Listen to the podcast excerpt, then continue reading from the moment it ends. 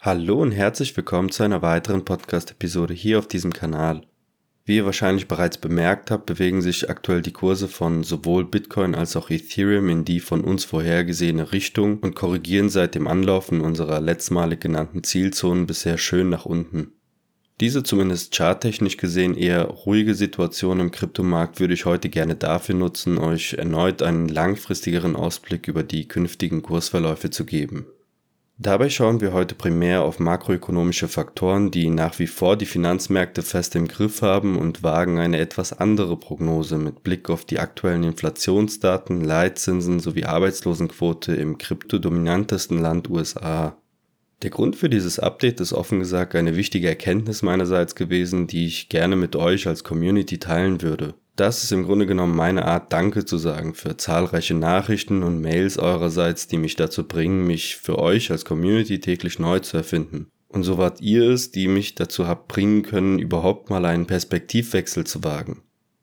Das Thema der heutigen Episode ist also, gibt es Risiken, die ich in meiner Analyse eventuell bisher übersehen habe? Was, wenn entgegen unserer Erwartungen die Zentralbanken mit ihrer Geldpolitik die Finanzmärkte zu Fall bringen würden? All das in der heutigen Episode, drum lasst uns gleich in das Thema reinstarten und uns einen detaillierten Überblick über die aktuelle Situation verschaffen.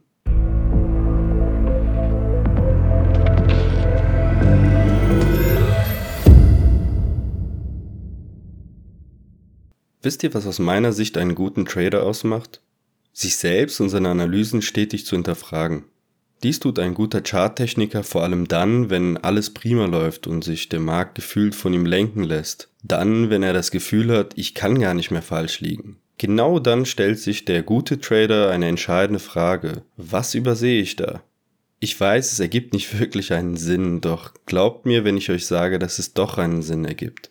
Wenn ich etwas beim Trading gelernt habe, dann ist es A, halte dich immer an deine eigenen Regeln, B, höre niemals auf die Masse und C, die Masse liegt oftmals falsch, denn nur so entstehen Gewinner. In dem Moment, wo ich beim Bitcoin und Ethereum die letzten Zielbereiche getroffen habe, ist etwas sehr Spannendes im Kryptomarkt passiert. Das Marktsentiment hat sich nämlich verändert. Unter Sentiment verstehen wir Trader die Stimmung im Markt. Diese kann bullig oder bärig sein, beziehungsweise von den Emotionen Gier oder Furcht begleitet werden. Mit anderen Worten ist das Sentiment die Antwort zu der Frage, glaubt die Mehrheit, dass der Kurs nach oben oder nach unten geht?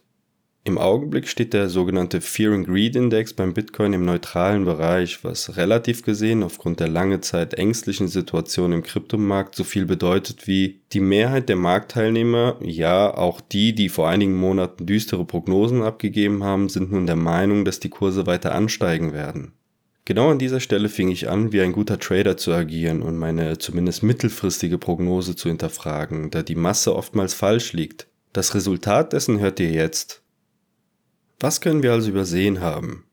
In den vergangenen Episoden habe ich euch ausführlich verschiedene Funktionen erläutert, wie zum Beispiel die Funktion von Zentralbanken oder von Regierungen in Bezug auf unser Fiat-Geldsystem. Dabei erklärte ich auch, dass irgendwann der Zeitpunkt kommen wird, unseren Prognosen nach zum Ende des Jahres 2023, an dem die Zentralbanken anfangen werden, die Leitzinssteigerung zu stoppen bzw. die Leitzinsen wieder zu reduzieren, um die Wirtschaft vor einem Kollaps zu bewahren. Nun, was wäre jedoch, wenn wir eine langfristige Inflation, eventuell sogar Hyperinflation erleben würden? Vor einigen Monaten war meine Aussage noch gewesen, dass sich in einem solchen Szenario die Regierungen und Zentralbanken eine konkrete Frage stellen würden. Lassen wir die Leitzinsen sinken, könnte die Inflation weiter ansteigen und sich die Schere zwischen Arm und Reich vergrößern. Lassen wir die Leitzinsen jedoch nicht sinken, droht ein wirtschaftlicher Kollaps und irreparable Schäden. Was tun wir also? Ich weiß noch ganz genau, was ich dann dazu sagte. Glaubt ihr wirklich, dass in einem solchen Szenario das Vermögen der Bevölkerung wichtiger wäre als die Wirtschaft, beziehungsweise wichtiger wäre als die Beschäftigungsquote? Damit war meine Meinung eindeutig. Sollte es beispielsweise in Deutschland zu einer länger andauernden Inflation kommen, gehe ich davon aus, dass der Leitzins nicht weiter angehoben bzw. sogar gesenkt werden wird und damit die drohende Armut der Bevölkerung in Kauf genommen wird, um dadurch die Beschäftigungsquote hochzuhalten bzw. der Wirtschaft unter die Arme zu greifen. Eine sehr gewagte Prognose zu dem Zeitpunkt, doch bin ich nach wie vor dieser Meinung? Um diese Frage in erster Linie mir selbst zu beantworten, musste ich tiefer graben und verglich die Aussagen der US-Notenbank, also der Federal Reserve, in Bezug auf die Leitzinserhöhung aus den diversen Meetings in den letzten Monaten. Das Auffälligste hierbei ist aus meiner Sicht die Volatilität, also die Schwankungsbreite der Aussagen. Während vor einigen Monaten noch das Gefühl entstand, dass die Fed die Leitzinserhöhung langsamer angehen wird, entsteht aktuell das Gefühl, dass das Ziel 2% Inflation unter allen Umständen erreicht werden soll. Wenn ich nun versuche, mich in den Kopf von Jerome Powell, dem Vorsitzenden der US-Notenbank, zu versetzen und die Frage zu beantworten, was der Sinn dahinter ist, Aussagen zu tätigen, die dann einige Zeit später mehr oder weniger revidiert werden, stoße ich auf weitere Fragen. Was, wenn die Fed ein falsches Spiel spielt und derzeit versucht, die optimistische Haltung der Marktteilnehmer zu hemmen bzw. die Finanzmärkte auf eine längere Zeit steigender oder zumindest hoher Leitzinsen einzustellen? Die nächste Frage in meinem Kopf wäre, wieso sollte die Fed das tun, bzw. welchen Nutzen hätten sie dadurch? Ist das Risiko eines wirtschaftlichen Kollaps nicht zu groß? Nach diesem Gedankenspiel kam ich zu der Erkenntnis, dass genau das ja im Grunde genommen die Inflationsrate senken könnte und demnach gar nicht so dumm wäre. Die Inflationsrate würde deswegen sinken, zumindest theoretisch, weil durch stagnierende oder sinkende Kurse an den Finanzmärkten, was ja die Reaktion auf weiterhin steigende bzw. hohe Leitzinsen wäre, der Konsum der Bevölkerung reduziert werden würde. Der Konsum würde deswegen zurückgehen, weil die Bevölkerung auf dem Papier gesehen weniger vermögend wäre, wenn ihr euch selbst mal in die Lage versetzt, dass durch sinkende Kurse euer Portfolio plötzlich 5 bis 10 Prozent weniger wert ist wie noch vor einem Monat, werdet ihr feststellen, dass auch ihr den Konsum zurückfahren würdet, weil der durchschnittliche Mensch nun mal emotional labil ist. Durch verringerten Konsum sinkt die Nachfrage nach bestimmten Gütern und damit der Preis. Genau in diesem Moment würde faktisch die Inflation zurückgehen. Nun, aus meiner Sicht wäre dabei ein drohender Kollaps der Finanzmärkte nicht das einzige Problem. Vielmehr würde damit ein Szenario drohen, das wir ohnehin bereits bewertet hatten, nämlich die Möglichkeit einer Rezession in den USA.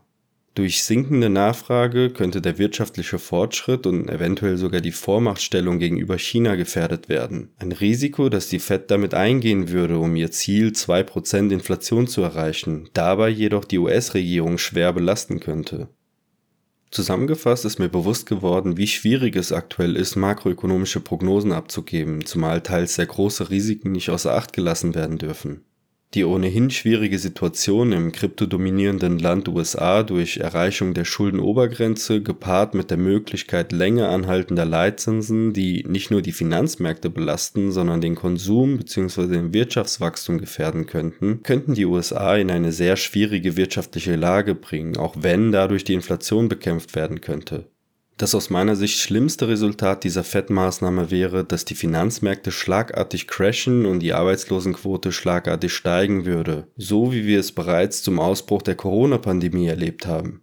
Ein solches Szenario würde die Zentralbanken nicht nur erneut zwingen, die Leitzinsen zu senken, sondern gleichzeitig die Inflation erneut ansteigen lassen.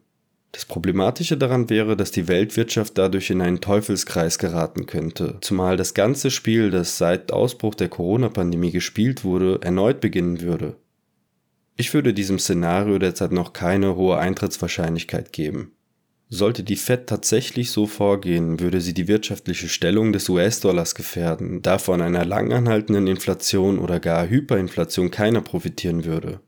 Ich glaube dennoch, dass ein zumindest länger als erwartet anhaltender Leitzinspeak wahrscheinlicher ist als noch vor ein paar Monaten. Speziell dadurch, dass entgegen der Erwartungen der Marktteilnehmer und jeglicher wirtschaftstheoretischer Logik die Arbeitslosenquote in den USA derzeit trotz der hohen Leitzinsen rückläufig ist.